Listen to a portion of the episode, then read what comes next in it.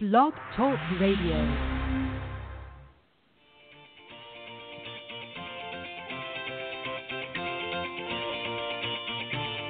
Good morning, everyone. Welcome to the Women of Golf Show. I'm Ted Odorico, and joining me is LPGA professional Cindy Miller, and we are your hosts. We're broadcasting live every Tuesday morning from 9 to 10 a.m. Eastern here on the blogtalkradio.com network, bringing you some of the best golfers, teacher professionals, and entrepreneurs helping to elevate women's golf. We're so glad you decided to join us this morning, so grab your coffee and let's get started.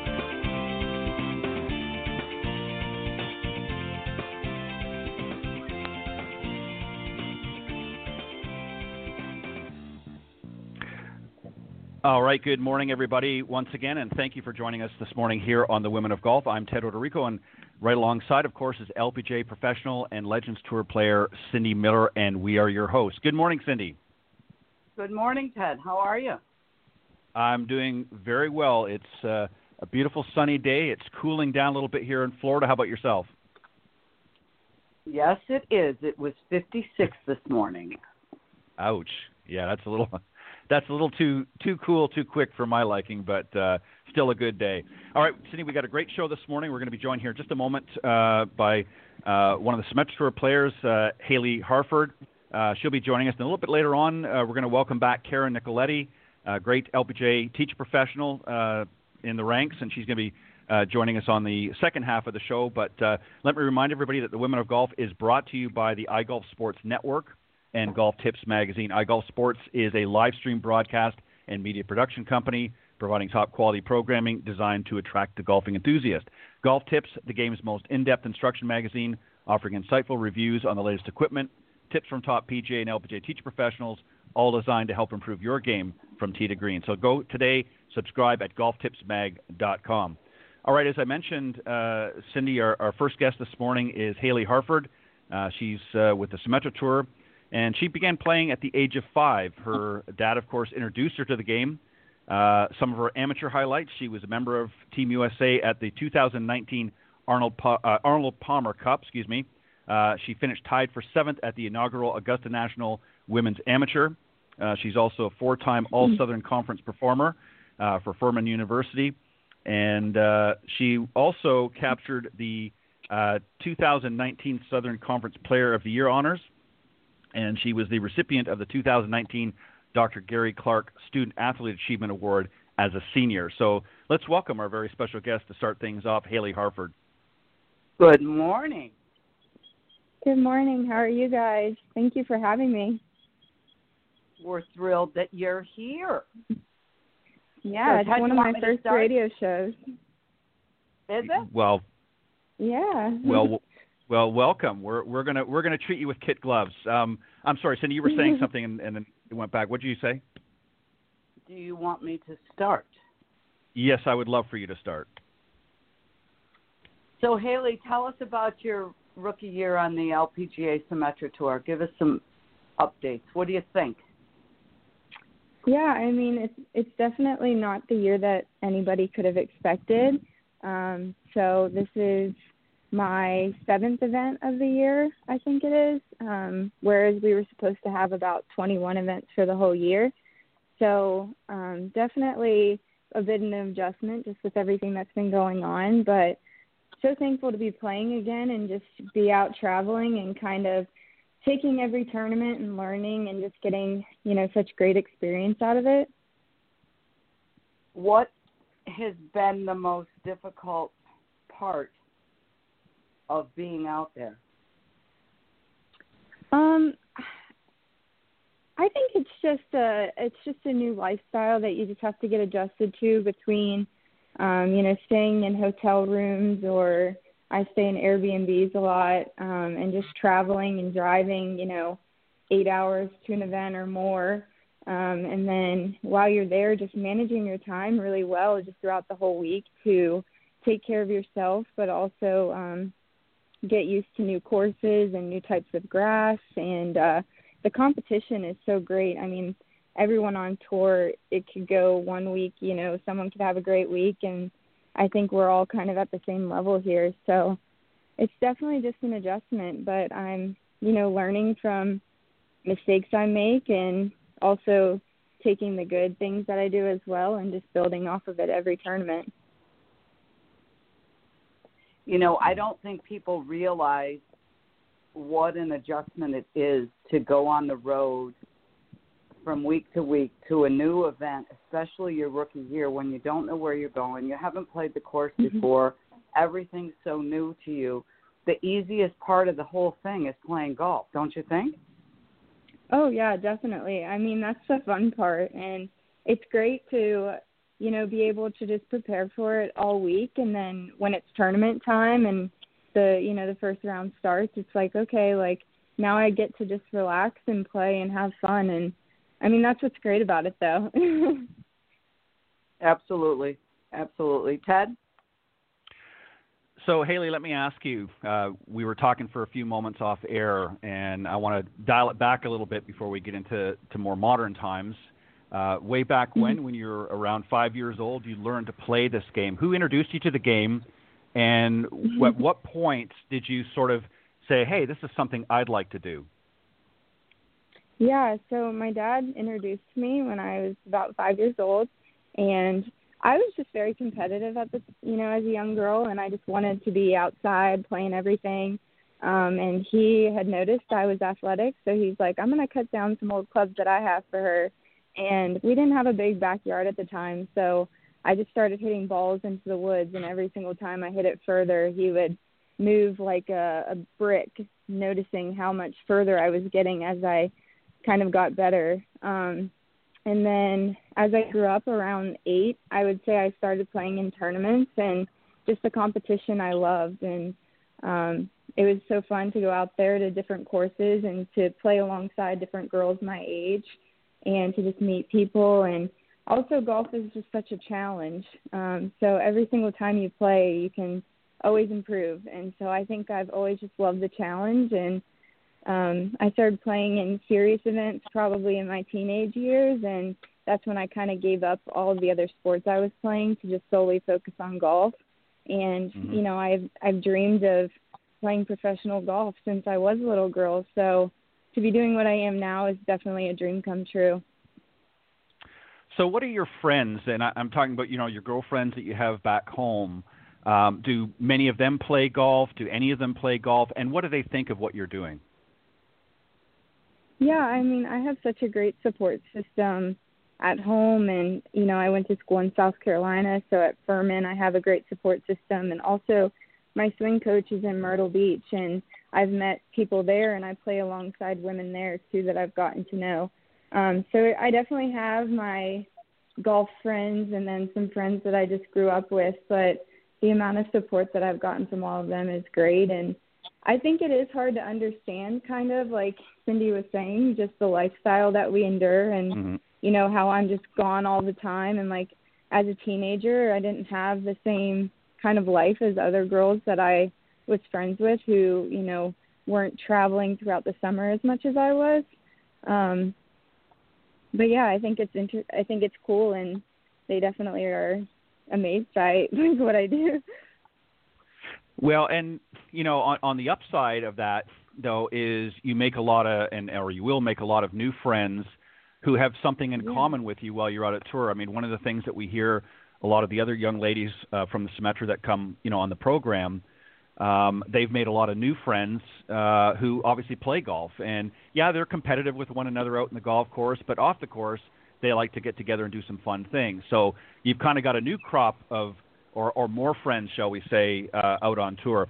So let me just ask you, um, just to sort of piggyback off of something Cindy was talking about, um, sort of experiences out on tour now. Um, one of the differences, obviously, when you were at Furman, of course, you were playing on the team. So even though you're playing mm-hmm. individual uh, competition, you had that sort of, again, that sisterhood, if you will, on the team. That's you know, sort of built-in support system. Um, what's the big difference? How have you handled it on your own? Because now everything is up to you. You don't have the team to, to travel with. You don't have the team to to support you there. You're out there by yourself. What do you do to say when things are down out on the golf course? What do you say to sort of pick yourself up and get refocused? Yeah, definitely. I mean, I think it that is just part of the huge adjustment is like I went from a team and with two great coaches who were always there and always kind of guiding us and helping us travel and you know navigate each course and make sure that we were fed properly. And now I'm kind of thrown back into it on my own. So it's definitely different and I kind of have to just learn from those experiences and um kind of plan out each trip and what I'm going to do, what I'm going to eat, how I'm going to play each course. And I've just like learned so much though throughout college golf that prepared me for this um mm-hmm. that when I am out there and and things start to kind of not go so great, I I kind of know okay, like keep keep your patience, like just keep going and um obviously like most of the time I have a caddy with me and one of the biggest things is like in between shots I just like to you know have fun and be able to talk about other things other than golf and I think that really mm. calms me down a lot too when things maybe aren't going my way. Yeah. And I think you know um and I may be wrong on this but I Cindy I think we've had a few other uh young ladies from Furman so there's obviously a, a bit of a group out on the Symetra. Um, is that right, Haylee? I think there's some others from Furman out there. So you got kind of your own pack out there from Furman yes. uh, to help uh, yes, cheer one another on, uh, even though you're even though you're co- competing against one. Because I think some of the recent ones we've had on this year, I think there were a couple of others that were from Furman. Um, Cindy, go ahead. So, what what would you say to someone who likes golf mm-hmm. who plays a bunch of other sports and thinks they want to play college golf and possibly play on the tour, what mm-hmm. age do you believe they need to make a decision to commit to golf and not the other sports? Yeah, that's a great question. Um, I definitely think it's it's great to grow up playing other sports, um, and I think it's just good to be athletic and competitive. But for me, like I said, I gave up. Um, I played soccer up until probably high school, and then that's when I was like, okay. I mean, the risk of injury was too great, and I knew that golf is what I wanted to do, and I wanted to play college golf. So I kind of had to give that up just before high school.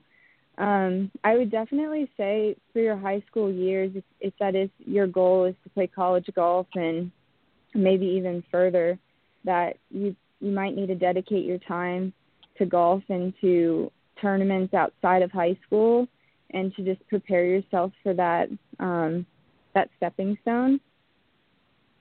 But it's all it's all individual i mean it's all based on the person as well though too because some people uh it might be nice to play something else you know? But if it's all about your time management with golf is golf is such a game that people don't realize how much time you have to dedicate to it. Um, like that, you know, we have to spend hours on end trying to improve little things. it, it, yes, we do, don't we? yeah. Boy, do we ever, yeah. yeah. Yeah. So let so... me ask you a question. I, because it's difficult, and you mentioned that you stay in private or at, at hotels and you do Airbnbs. Do you have a sponsor? Mm-hmm. Yeah, so um, I do have people helping me out and just kind of, especially throughout my first couple years, just to get started. Like I said, I have a, a lot of people from home who are supporting me.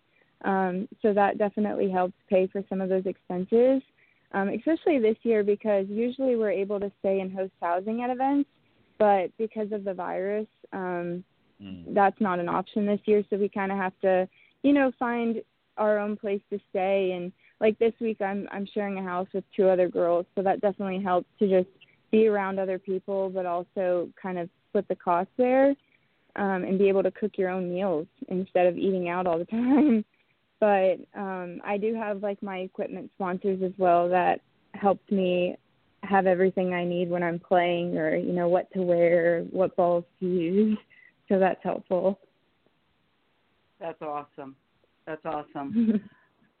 What is the best part of your game? Um, ball striking has always been the best part of my game.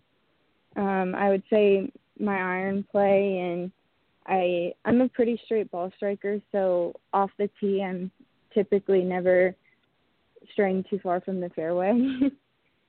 so I Wow. definitely would say that most most of my time spent is on improving my short game, but I think that a lot of professionals can probably say that because it's all in the it's all in the short game. So you know what? Let's pretend that you've got a, a young person, boy or girl, that's listening to this. hmm Why do you say it's so important to have a good short game? Well, I mean, short game you have to know like if you miss a green, you're able to get up and down and get par, or um, maybe take those opportunities to maybe get birdie or just to be able to two putt and get in for par.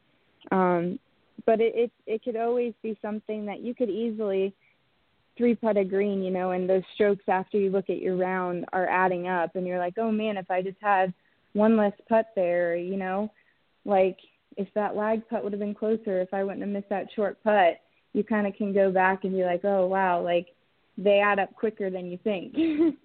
but um yeah, it's always like you have to know that your game, if your hitting's off a little bit one day, that you can kind of get up and down and kind of pick up your score with your your wedges and your putter. You just made a comment in passing when you review your round. Mm-hmm. And, and you know what's so funny is we teach an awful lot of kids, which is why I'm asking you all these questions. My husband and I both played on tour for a long time, and so I I try to stress to them how you really have to commit to wanting to get better, and it doesn't just happen Mhm. overnight. And and like I had a dad text me last week, oh he's playing terrible. He played better two years ago when he was a freshman, and I said, well, how many fairways, greens, and putts and penalties? Well, I don't know. I said, well, Mhm. he needs to reach out. You know, again, you have to evaluate and look in the mirror after every single round you play, don't you? And say, oh, wow, I could have found a shot here, a shot there. I was watching the telecast this past weekend, and they said can find one shot around in a four round tournament over a year's time span. That's huge. Mhm. So talk to us. Yeah. Yeah, I mean, like in college, I think that definitely helped me a lot. Um, we used Birdie Fire, which is a stats keeping system, and my coach was really big on us after every single round putting in our stats and just reviewing our round and seeing, like after an event, okay, where can I improve before we go to the next event? Like how many putts did I lose, or you know, where in my irons was I not playing the best? And I think that kind of helped me now because when I am out here on my own, after every round, I have to go back and be like, okay, how many fairways did I hit, and um, how many putts, and and this kind and that. So I think it's really important to um, maybe start that at a young age, just after your round, looking at that and and just like you know little things like okay, this is where I can improve upon for next time. Absolutely. Ted? Very interesting. Some great advice for our young listeners. Um, so I see here also, um, Haylee, that you volunteer at the uh, Classic Swing Golf School in Myrtle Beach. Um, tell us a little bit Mhm. about what you do there, and is do you think down the road after you've had your successful uh, LPGA career that um, maybe teaching is going to be in your blood a little? Um, it could be. I'm I'm not sure, but I definitely enjoy it. And yeah, Classic Swing Golf School is where I I work with Ted Frick, who is the owner of that school, and I've been seeing him for about ten years now. Um, so I spend a lot of time when I'm not at events just down there working with him, and they have an awesome youth program, and they have a lot of members too that they hold clinics every month so whenever I'm there, I try and you know be a part of the clinic and just go talk to the members and kind of give them tips if I can. And then um, one of my good friends, Stephanie King, is an LPGA instructor there, and she um, works with LPGA girls golf, and she also does U.S. kids um, camps throughout the summer. So whenever I'm there and she needs an extra hand, I definitely help her and have gotten to know the the girls a part of that program, and it's just so fun to see them every you know every time I'm there and see how they're improving um each time. So it's cool that I can see one kid one summer and then the next summer I'm like, "Oh my gosh, like he has really improved, and that's just like so cool to see. Um, but yeah, I enjoy it, and I definitely wouldn't rule it out. I just love to be around um, promoting the game for future generations. Well, one of the nice things about golf, unlike many other sports, is you can play well into your golden years, um, whether it's mm-hmm. competitively or, or even for fun. Um, so you've got lots of golf left uh, in, in your life, but uh, you know I think it's always mm-hmm. important. And, and one of the, the things that you know Cindy and I have talked about many times on the show is just how much many of the members of the LPGA organization, uh, especially some of the you know many of the players, how much they give back to things like charity and and you know US uh, LPGA USGA girls golf programs and US kids golf and so forth. So I think it's great to to be involved uh, in organizations like that and and helping out and and also giving some of these you know uh, young girls an opportunity to see that you know anything is possible if you're willing to put a little work and and um, you know put some effort into it that you can do just about anything that you want to do and i think it's some great lessons that are being learned so if you were going to mm-hmm. give if you were if you were in a pro am and you had some some uh, amateur partners with you and saw that they were struggling what's one tip that you would give them to help make it a more enjoyable day for them oh man uh, well, and I know there's I know there's a lot of tips that you can give. I know there's a lot of tips yeah, you can give, I mean, but I guess it depends what they're struggling with. Um, most of the pro am formats that I've played in this year have been a scramble, so it's nice that um, we can kind of just take the best ball and they can go from there. So if they have a bad shot, you know, I'm always encouraging them, hey, brush it off, like let's you know, it, let's go to the next one, or I mean, there's sometimes if I do see them doing something noticeably in their swing or they're trying to analyze something too much, I might try and help them with that just to kind of get them on the right path of um, hitting it again. But I definitely think it it just depends on the person and always keeping it in the fairway and uh, advancing the ball in the in the short grass is a big tip I could give. But in a pro am format, you have your partners, so hopefully right. someone's it out there. Do you think that some of the common things that many amateurs struggle with, number one being overthinking the process a little bit, they think too much when they're out in the golf course. Yeah. Um, and kind of get themselves, you know, bollocksed up, if you will. And then the other thing I think that you know we see a lot of times is they under club. Um, you know, mm-hmm. if they've got a 150 yard shot, they for some reason think they can pull out their wedge or or some ridiculous yeah. club that's not going to get them there. Is that something pretty common that you see as well? Yeah, definitely. I mean, my boyfriend started playing a few years ago and I still have to tell him like, "Hey, don't overanalyze what you're doing. Like, you know, you, that's what you do on the range when we're out here playing. Just try and relax and just take it one shot at a time and just just swing. Try not to, you know, because when you start thinking about too much, that's when your body becomes stiff and you're trying to do mm-hmm. too many things you're trying to guide the ball and that most of the time never works out well um but yeah i definitely think if you just relaxed and kind of left the you know the swing thoughts maybe on the range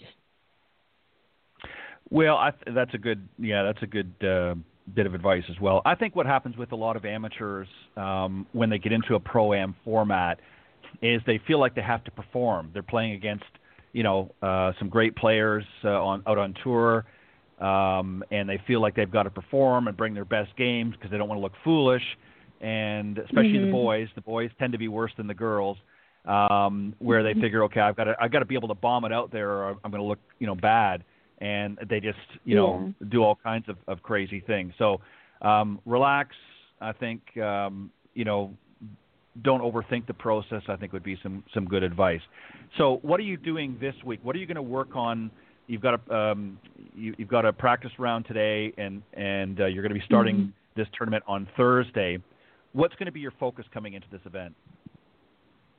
Yeah, so I did one practice round yesterday already. So today's kind of just a day where I'm gonna, you know, practice on the range for a bit, spend some time on the putting green, just getting used to the speed of the greens um, and then I might just do like nine holes today, and then tomorrow I'm actually playing in the pro am. So I'm looking forward to that. That'll be a lot of fun. Um, and I'll just be able to see the course again and kind of put my plan into action a little bit before I start on Thursday. But um, I think the course that we're playing requires you to think your way around the course, meaning there's some shots where you might have to place in a certain spot in the fairway or coming into green, um, you know, getting a good placement. So I'll definitely spend some time just looking over my yardage book today and just trying to get a good game plan of what what I want to hit off of each tee and kind of where I want to put the ball. I think that's some great advice. Well, for somebody that said in the beginning of the interview that this was her first uh, on-air interview, uh, you did it like an old pro. So, uh, congratulations, you did very well. Wouldn't you agree, Cindy? I would agree. And Haylee, I have one last question. Okay. I'm looking at your Twitter profile and I see that you say professional golfer, Furman University, Jeremiah twenty nine eleven, and I happen to know that it goes through fourteen. So, and that's one of my favorite verses. So, can you tell us why you have that on your Twitter profile? Um, well, my faith has always been very important to me um, throughout my life, and that is one verse that my mom has always told me when I start to worry too much about the future and especially now, like when I'm out here, you don't know what the future holds. So if I can just remind myself that God's got a plan for my life and that I just need to put all of my trust in Him, that really gives me a lot of comfort. Mm-hmm. So well, true. So true. Well yes. said. very well said. Well, Haylee, we want to thank you very much for joining us this morning and we're going to be praying that you win this week because we'd love to have you come back next week as our winner uh, off of this event. Yeah, so go out there. Ha, yeah, that then that'd be your second interview. Um, so have a good week. Uh, practice hard and uh, just enjoy it. Have fun. That's number one thing. Is go out there and have fun and uh, play your heart out. Of course. Thank you guys so much for having me. It was a lot of fun. Good it was luck, a pleasure. Sweetie. All Thank right. you. Bye-bye. Bye. All right, that was Haylee Rae Harford, um, young Symetra Pro rookie this year. So that's our second rookie that we've had. It's nice to get some of some uh, of the new young ladies that are uh, up and coming and that. And what a great personality too, don't you agree? Agree. Totally agree. And just and she's very got her head on right. yeah, yeah. It's uh, You know I don't know I what noticed? it is. What's I, that? I noticed. I think these kids, young women, are more prepared for the professional life, if you will. Mhm.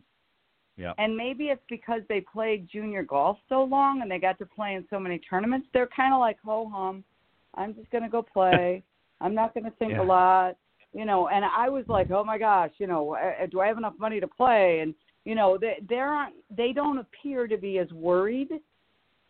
Um, Right. Because I believe they've got everything in place, which has got to make being able to play a lot easier. It's easier to pull the trigger when you know you have ammunition. Yeah, I, I couldn't agree more. And, and they are they're they're much uh, well rounded, better balanced, I think, uh, and and I think even better prepared. But again, that just is a testament to all of the wonderful coaches out there, um, especially at the collegiate level that are and and junior levels that are preparing these young ladies, um, you know, for a life out on tour or or just a life in golf in general. Um, and and it's a testament to the LPGA organization. There's a lot of great uh, present company included. You know, you do a fantastic job, uh, Cindy. Um, you know, with so many, especially the young players coming up in that that you know want to pursue, um, you know, their it, if you will, just as you did in your career. And I think it's it's important. And you know, I I don't know what it is, but and and I'm I know this is going to sound a little bit biased, being in the golf industry myself, but there is something about golf that I think is very maturing um, because if you listen to over the last several years, Cindy, since we've done uh, this show and we've been, had the fortunate uh, opportunity to interview some of the uh, many winners, of course, and, and others off of the Symetra Tour, they're they're so darn smart. It's scary. because I wasn't that smart at that age. Let me tell you. I can, well, that's I what can I'm tell you that. saying. They're so Yeah. mature, and they get it. And I wasn't that smart. No, I mean my, you know, when I was probably a little bit younger, but uh, you know, my my parents had to basically come in and kick the end of the bed and say, "Come on, get up, it's noon." Um, so yeah, no, um, you, you know what I'm talking about. But um, but anyways, all right. Um, very great. We're going to wish her well, of course, and, and I think she's got a, a very promising future, and, and I'm excited to. Uh, I'm always excited with with any of the girls that we have on, but particularly the newer ones because they're just so full of energy and they're just excited about being out there, and they're very humble and very you know feel very honored to be able to be out there and compete uh, and play s- a, a game that they enjoy so much. So. Uh, on that note, let's uh, bring out our next guest. Our next guest, of course, has been on the show a few times before, and uh, she's uh, a, a great LPGA teacher professional and a member of the Proponent Group, uh, which is a premier network for elite instructors. Uh, of course, I'm talking about Karen Nicoletti. Cindy, let's welcome her. Good morning, my friend. Good morning. Early morning for me. I'm in Las Vegas, Nevada. You are. I am. I was out here for the PGA Tour event, mm, knowing my husband Caddy's out here or out on the tour. So I'm out here for a couple of weeks because we have the Asian events that have moved. You know, two of the week after here in um out at Shadow Creek and then out to California. So my mother lives out in California. So I am calling you at 6:30 in the morning in beautiful Las Vegas, Nevada. Well, good. Girls Hmm. are getting up early to talk to us. Yeah. I would get up early for talking to both of you anytime and I what a great great young girl that was just on and um it kind of led me it was thinking about what I was going to talk about today and what I wanted to talk about and what a good state the game um women's golf is in right now. You know, after Mhm. watching the KPMG and just Mhm. you know, listening to you, Cindy, first of all, you were absolutely right. You hit the nail on the head when it comes to Cindy. You are such an example for so many young girls coming up today, and and I know Yeah. that you are the reason a lot of these girls think the way they think. They're, it's people like yourself who leave this game in such a great state, and that I think anybody that's come into your presence, Cindy, has and is wants to be a golfer. You tell them like it is, and um, I think that's what these young girls need. There's a lot of people out there that have this fairyland of what the, the what golf is like, and we know that it's not the easiest game to get to the top. Mm-mm. Wow. Yeah, I was going to say, do, you, That do we want to being end it right there, darling, Cindy? Give us the example of how your husband's player played last week. Uh, he made the cut, played really, really well. Um, he had he bogeyed. Let's put it this way: they're playing for a lot of money. He bogeyed 17 and 18, and it cost him eighty thousand dollars. Mm. Wow. Wow is right. He uh, had Well, that'll make. So of- let me let me tell you this. Again, you sometimes. Well, when you play golf, here's why I love the game. Because I don't care if you're rich or poor, if you're black, you're white, you're red, you're blue. I don't care what color you are. The game, no one's exempt from the lessons the No. game teaches them because it's the level playing field. And the better you get, or the better you want to get, the more you have to be willing to look in the mirror. Which what you just said is he bogeyed 17 and 18, and it cost him eighty thousand dollars. That's a big deal. Now the catch is, did you and your husband look in the mirror and say that, or did he say that himself? he he said that himself. He actually was here Sunday night for dinner. Um, you know, he's learning. He's 23 years old. Yes, is he good? Yes, has he been on the stage, big stage before? He played for the University of Alabama, and he just said, you know, every day still is a learning lesson out there for him. You know, if you go back and look hole by hole, in, in the back nine, he had six birdies on the back nine and bogeyed 17 and 18. So Six birdies on happen? the last round. uh, on the back. uh, Yeah, he had eight total on the Wow. back, or more than that. Maybe he might have had seven on the last nine. Yeah, he had a double, and he had two bogeys, but he had quite a few birdies. So he loves Sundays. Um, we always laugh about that. We he he just for some reason plays very very well on Sundays, so that's a good thing. We just got to get him um to play well on moving day. And I mean, he, he's a great player. I have no, I have all the faith that he's going to do well. I just love my age, Cindy. You know, I love these kids getting excited about playing golf, and I wish when I played golf professionally on tour, we played for the kind of money that they play for now. But I still love it. I, I I'm a golf geek. I watch it, women's, men's, seniors, you name it, I watch it. Yeah, it's awesome. All right, Ted, you can talk now. We'll let you. All right. no, listen. I could sit here and listen to the two of you all all uh, morning long. No, you know, uh, Karen, you know, you you raise a, a great point. You know about some of the young guns, if you will, coming up. Is they just you know they've they've obviously got the energy and that and enthusiasm, and they just they they don't let anything they don't seem to have any barriers even though realistically we know there's always hurdles and that to get over with but they just go out there and, and you know as the young lady that was on um previous to you you know she just goes out there and she she knows what she's got to focus on. She's very well disciplined. And even though it's her rookie year uh, on the Symetra she just goes out there with and gives it everything she's got. And she was taught very well at, at school.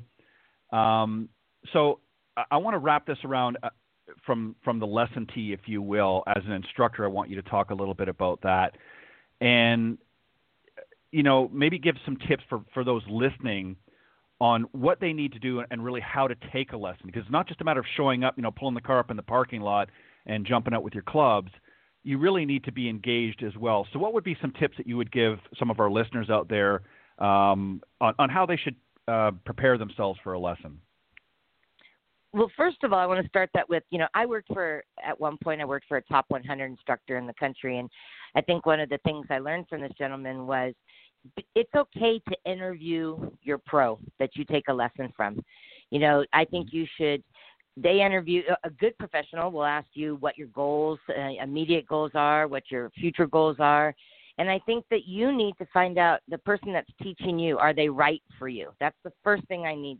I think there's a lot of people that don't mesh back and forth. I'm extremely right brained. Someone that's extremely analytical probably isn't. They would take lessons from me, but I might not be their perfect fit for them. Mm. So, first of all, I think anybody looking for a lesson should find their perfect fit. Second of all, I think what are your expectations? What what do you want to achieve? And I think that's a big mistake amateurs make is they have these expectations of lowering their handicap, but don't want to put in the work. So I think once you set your expectations and you know what you want to achieve, I think you have to figure out where your weakness is and I and I think Cindy would agree, you know, people work on their drive all day long, you know, because they like to see it go up and far. Mm-hmm. But, you know, short game is a big is a big uh stroke saver. So we have to figure out where the weakness is. I mean, if you're a great short game player, then and your driver's always in the trees or in the rough, you know, I think setting up a plan, and I think that's why these young golfers are so successful. And we do have to give credit to some of the great coaches that are out there that are preparing them for, um, you know, it takes everything from nutrition to that's what we I didn't have at least growing up, and is that I, you know, I didn't think of the whole package. I just thought of the game, and I think today the difference between when I grew up and and what's growing up now is it's their um you know the exercise the physical part of your body what it can take you know what you should the nutrition what you're eating out there your stamina. And um i think you you just have to at every level whether it be a tour player or the lady that wants to play in the nine holers or the eighteen holers i think the tip is first is to figure out what you want to get better at and you know give yourself hopefully your instructor gives you some great drills to get there and you know i think the most important is that if there's instructors out there listening is being straight up and honest with their student and what it's going to take for them to achieve their goal yeah, I think that's uh, I think that's some great advice all the way around. So let me ask you another question, um, sort of keeping on that theme a little bit. If you had a a student of yours, and I'm sure you've had many that have you've had a similar conversation with, um, came to you at some point and said, you know what, I think I've got a pretty good game. I want to take it to the next level. Maybe it might be the next level could be you know collegiate golf, um, or maybe they're playing collegiately now and they want to you know give themselves a, an opportunity to get on tour. What's that conversation going to be like with you? How much time do you want to put into your game? how much? Um, how much give us the short. Give have? us the shorter version. Just give us the short. um, you know, I think that uh, expectations versus reality. I, I do. I think that conversation with me would be, all right, let's see where we, you know, where do you want to go with it? You know, do you want to play Division One? Do you want to play, you know, a, I find what happens, and, and I've seen it firsthand, unfortunately, is that people I, I can say it again, are real about their expectations. And you know, right now for these young boys that you know they say that they want to play on the PGA Tour, my answer is, can you shoot in the mid 60s now? I used to say high 60s. I'm going to say low 60s now. Can you shoot that on a regular basis? You know, can mm-hmm. you go that low? That's how good those guys are. You know, girls, it used to be, you know, even par. I, I remember women saying, "Oh, if you can shoot even par, you can make a cut on the LPGA." Well, you know what? That's not the case anymore. You're getting younger, and they're getting better, and they're being prepared more. That you, if you want, a perfect example is I had a young lady just playing the KPMG professional, and I've worked with her before, and she she had a great time. Didn't play so well, but she learned from it. That you know, she was actually thinking about you know, maybe instead of going down the teaching route, she had game, and you know, she was thinking about possibly trying for her PGA or her LPGA tour card. And I said to her, "What are you thinking now?" And she's like, "I'm rethinking it. Um, that is, they're they hit it a long way out there. The courses are a lot mm. longer than I'm used to playing. So when she's shooting 66, 67, she might be shooting that on a 6100, 6200 yard course. Out there on tour, it's getting a lot longer. So, you know, right. what you you know, going back to them is is really expectations versus reality. Is is what do you what are you willing to put in, and what do you want to achieve? And if if they want to become an LPGA pro, then I I personally would probably call somebody like Cindy, who would say, mm-hmm. you know, Cindy, I've got the student. I'm not afraid to ask other instructors. I've got the student. You know, where do you think her first priority should be in in wanting to get her LPGA card. Yeah. You know what's funny? It's funny that you say that because um Alan and I are lucky. We have three beautiful children, and only one of them really likes playing. And he played at Augusta State.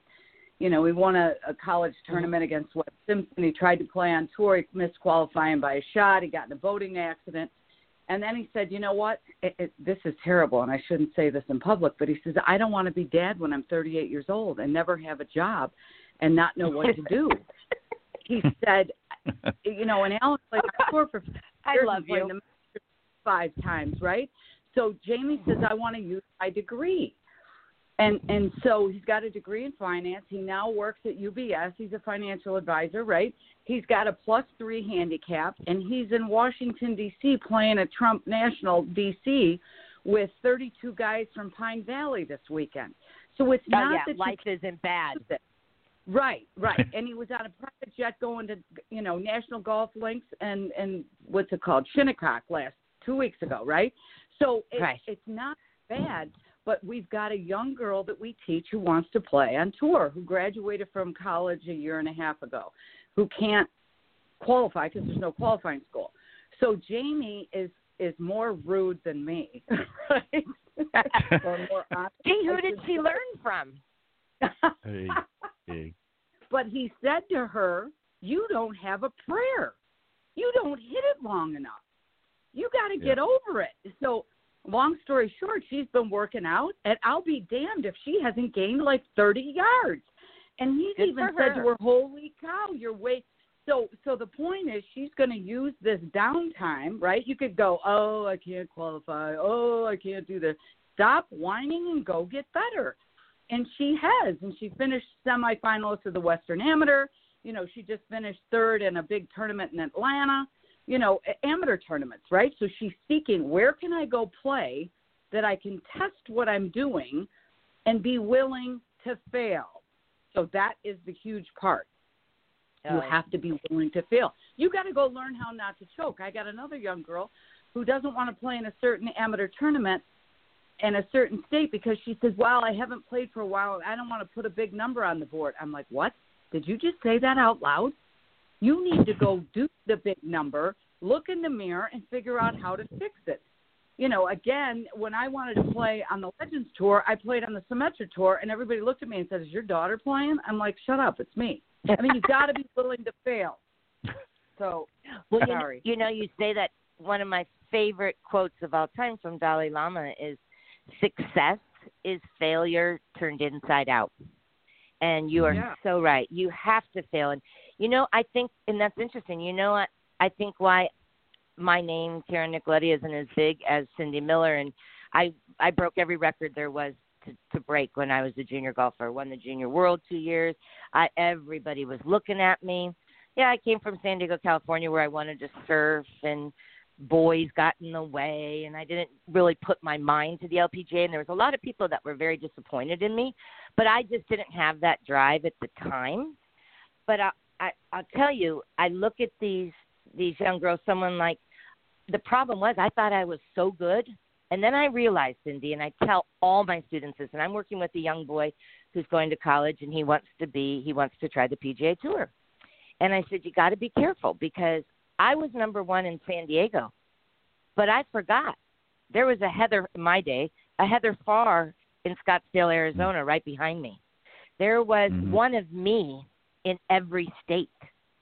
And I wasn't really informed. You know, I, it's not my job as my coach to tell me that, but I learned that very quickly. That you know, as good as I thought I was, that wasn't so much the case because all across the. So I love to hear you tell these girls, get out there and go play, go out there, fail, fail, fail, fail. You're gotta.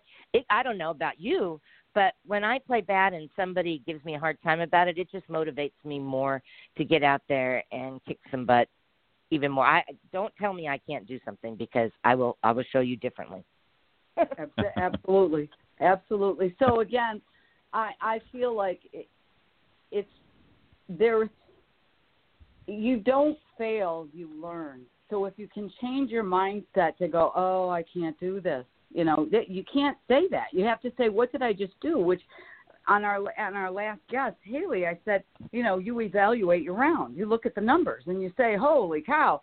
Just like you just said, your your husband's player uh, said, "Wow, I bogeyed 17 and 18. It cost me eighty thousand dollars." You have to be willing to look in the mirror and not to downgrade yourself or browbeat yourself. It's to say, "How can I get better next time?" And Right. what, What can did I do? do wrong? Was I thinking about the results? And here's the other thing: beginner golfers are trying to hit the ball, and old golfers are trying to control where the ball goes or to control outcomes you can't control the outcome unless you control you. So then, if you control you, you can, you know, control the outcome. Absolutely, you know, and that's so important to talk about. You know, we talk, we're talking a lot about Symetra and PGA Tour players, but I tell and and you know, I get in here on on talking about the average club club member or public golfer, for instance. You know, I always I love it. You know, these ladies come and they jump. They're playing in a a big tournament for them. I'm all excited. They get there five minutes before their tee time. They put their shoes on on the first tee. They still have their coffee in hand. They tee the ball up. It goes nowhere or in trouble.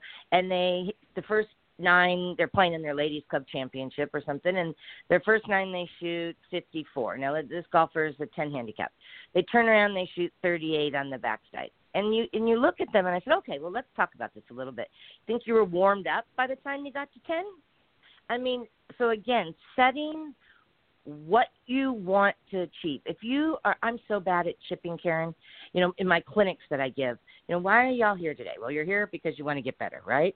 Well how many of you, you know, where would you say your weak? My golf schools. What what is your weakness? Oh, chipping. Okay, chipping. Um, what do you chip with? What is a chip? Uh, that's what I get. And until you know what you're trying to execute, it's pretty hard to do. And and that's what I love about sport is it fascinates me that all these people and I and I'll say, how long you all played golf? And I said, this isn't to put you down. This is to say, look, I've got eight people staring at me. I ask the difference between a chip and a pitch, and I get eight blank stares. And you guys have played golf. All of you have played golf 15 years plus. So that's not your fault. Maybe that's an instructor's fault. Maybe I'm going to take blame that we haven't explained it good enough to you. But if you don't know, you know, to all the listeners out there, if you don't know, first of all, there's no stupid question. We we're not mind readers.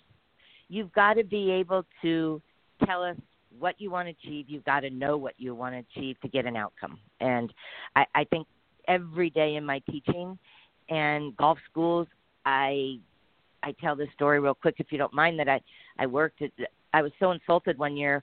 I was a pro at New Orleans Country Club, private club, beautiful club for years. And two of my favorite ladies and and couples, I used to go to their house and have a couple glasses of wine with them.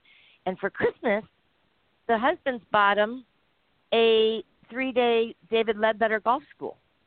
And I was just devastated. Like, that's kind of an insult. Like, am I not good enough or I'm not a big name? And so they went and I came back and it was super interesting. I'm like, so what'd you guys learn?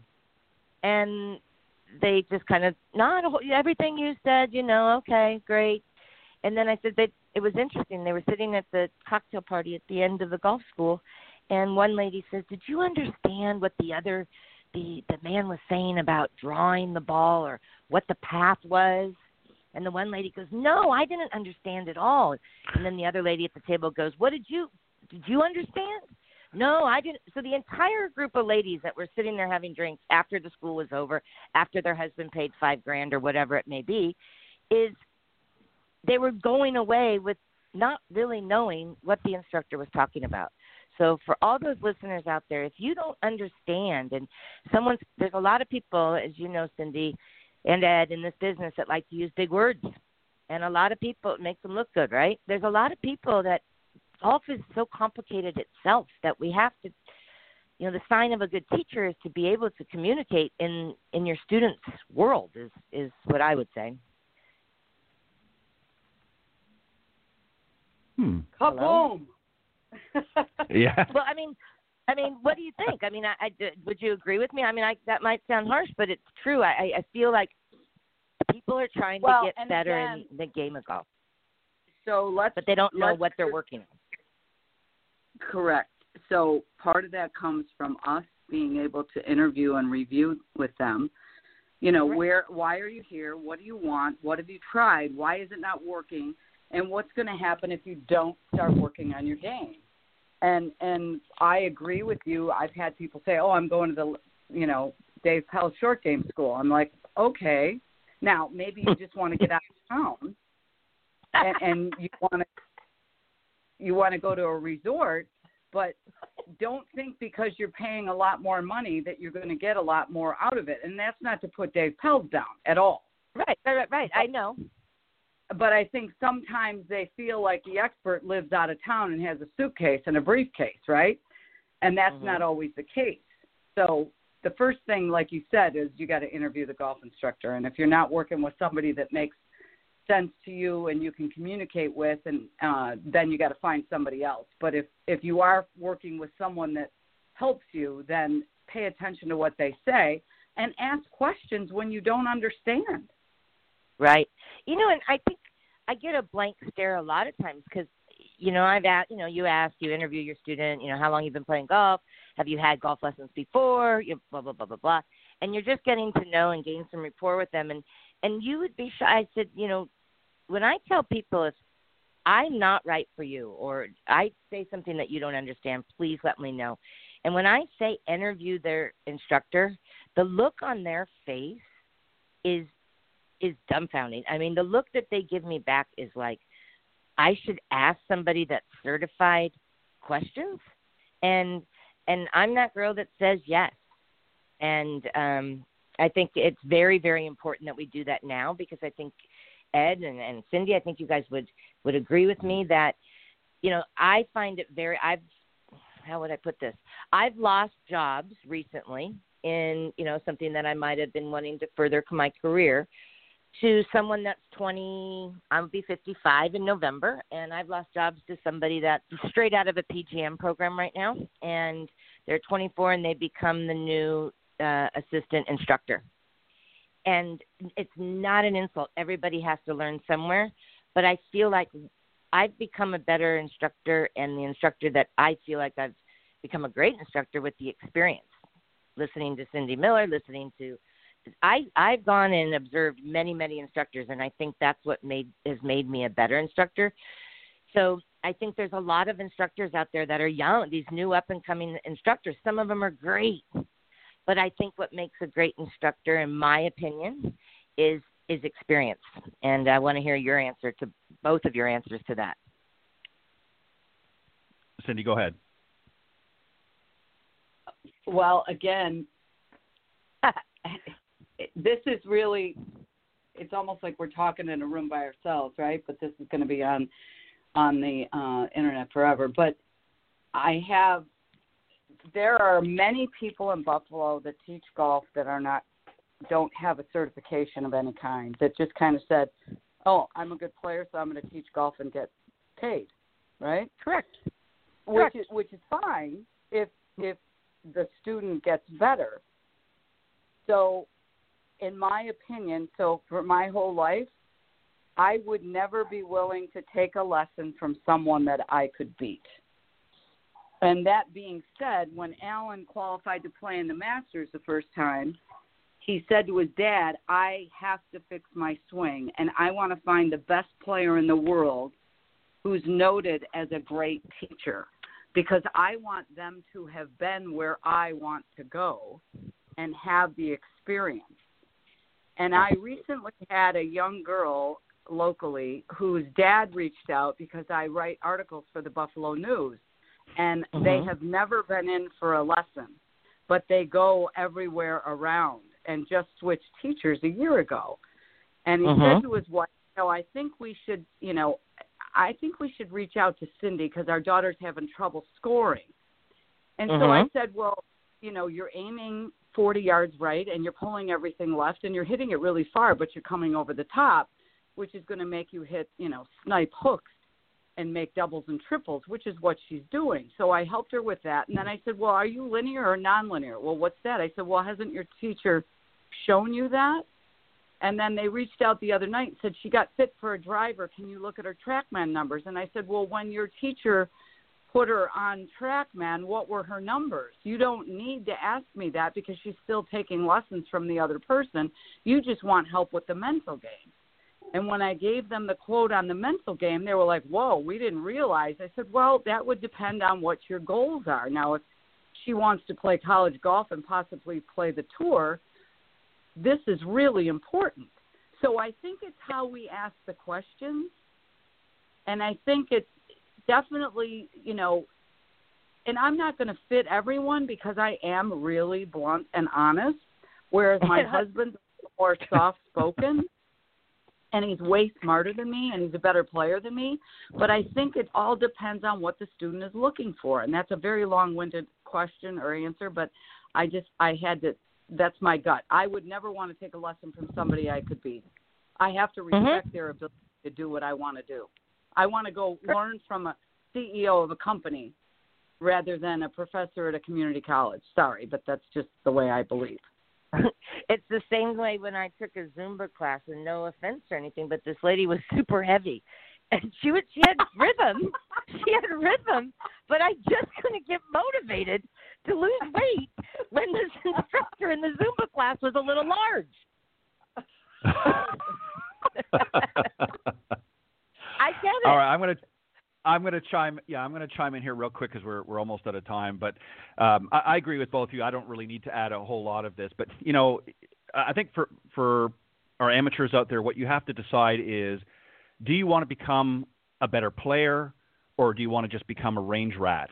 Because a lot of times I see it, and I've seen instructors do this, spend a lot of time teaching the students how to hit the ball and not en- enough about how to actually navigate around the golf course. And you've got to get out there and you've got to play more. You certainly have to practice. You have to work on areas of your game, no doubt.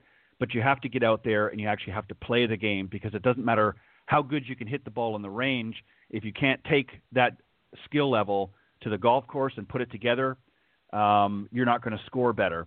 And I think you know, just very quickly to what you were alluding to, Karen, earlier, you know, but you know, flying off to all of these wonderful instructors, and I know they're all good. Um, but if you're coming away after spending three to five thousand dollars, um, you know, confused and befuddled, and and every other adjective you want to add in there, um, then it's not a good experience. And I think, you know, the, the more difficult that we make this game, the more frustrated people become. I think I believe in the old theory KISS, keep it simple, stupid. I think that's the best methodology to, to bring to the game. That's the only methodology, really, in my opinion, to bring to the game is to keep it as simple as possible. Don't get over technical, uh, and encourage your students to ask questions. If they're shy or unwilling to do it on their own, then you need to reach out and encourage them uh, to ask you questions. Sure um, because they they do need to get the answers, and the only way they're going to do that is by asking questions. So prod them, poke them, give them a cuff up the side of the head, as I'm sure Cindy would, to get them to ask the question if need be. But whatever you got to do, you've got to make sure your students engage. But um, we'll have to save this for for another conversation. Karen, we'll definitely have you back because you always bring some great wisdom uh, to the program. And we want to thank you very much. But we've we've got to go. Um, very quickly, if you want to uh, take an opportunity to let the folks know how they can best reach out to you if they want to take a lesson or if they just want to connect with you. I can be reached at nicolettigolf at gmail.com or nicolettigolf at aol.com for my older people, or I can be reached at area code 504 813 7605. And happy golfing, and thank you both for having me again. No problem. Thank you, Karen. Hugs and kisses. Have a great day, y'all. You too. All right, that was a very special guest, Karen Nicoletti. Um, thank you as always, and also thank you to Haylee Harford for joining us uh, a little bit earlier from the Symetra Tour. Um, some great advice. You guys had a, it was a great conversation. I enjoyed. I actually enjoyed listening to it, um, and uh, I think some definite words of wisdom for our uh, listeners out there. So hopefully they can uh, uh, take away some nuggets. And if you ended up joining us a little bit later, uh, not to worry, the recorded version will be available after the show. Just go to blogtalkradio.com forward slash women of golf and you can listen to the show in its entirety. On that note, I'm Ted Odorico, and on behalf of Cindy Miller, we want to thank you very much for joining us this morning on the Women of Golf, and we'll see you next week. God bless everybody. Thanks, Cindy. Bye, Ted.